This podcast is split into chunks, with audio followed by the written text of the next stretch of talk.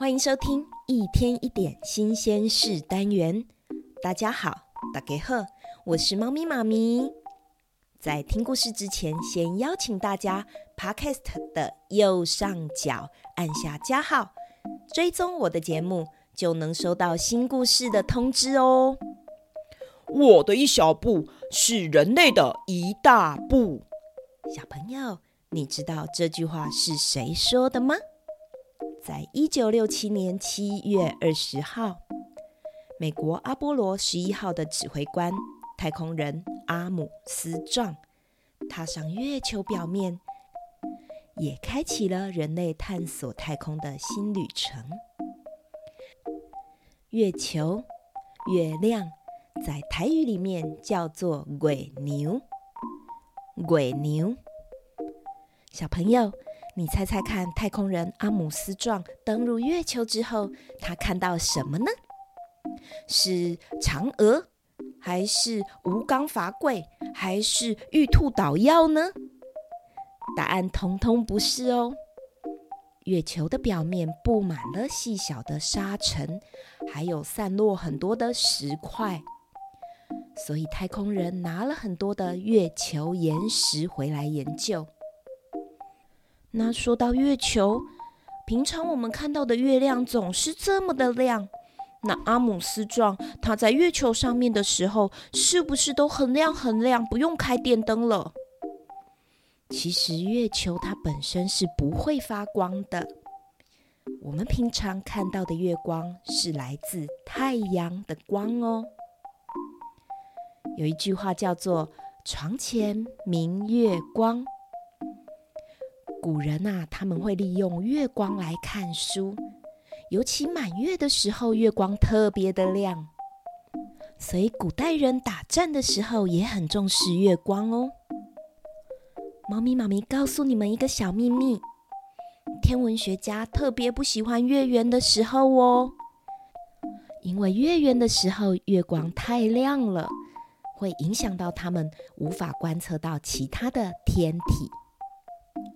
关于月球形成原因有很多种说法，例如月球是某个天体撞击到地球而分裂而成的。其实月球它不是完美的球形，月球的两个面长得不太一样哦。月球的自转周期需要二十七点三天，和它顺着轨道环绕地球一圈的时间相同。所以我们在地球上永远只能看到月球的同一面。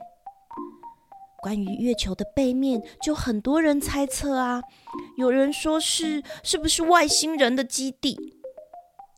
关于这种自转周期跟环绕地球一圈时间相同的数学比一比一，物理学家说这是力平衡所达到的，就像水星。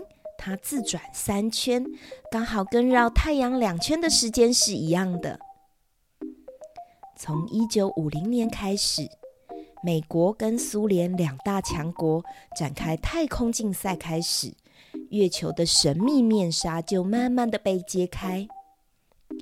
月球的背面布满了陨石坑，这是陨石撞击月球形成的坑洞。面向我们的这一面则比较小。月球上除了陨石坑之外，还有月球高地，就是地势比较高的区域，它颜色看起来也比较明亮。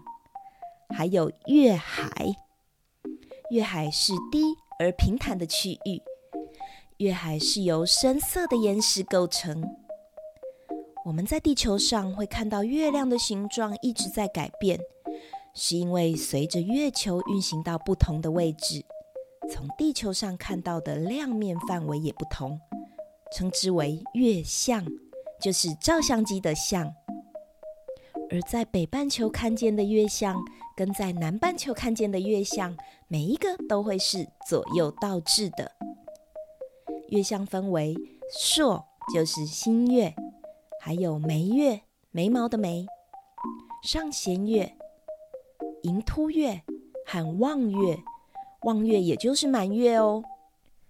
在每个月农历十五号的相位就是满月，然后依序是亏突月、下弦月跟残月。小朋友听了这么多有关月亮、鬼牛的故事，你们觉得有什么感觉呢？我的感觉是兴奋，还有愉快。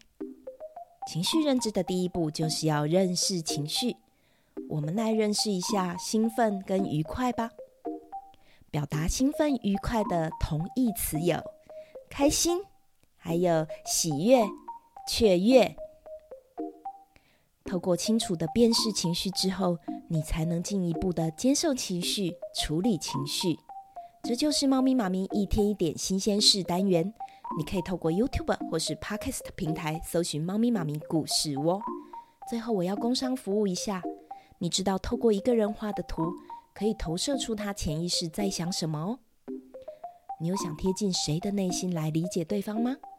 猫咪妈咪儿童成人绘画心理分析，完全不用绘画技巧，带给你深入、温暖而且有经验的陪伴。那我们下次见，拜拜。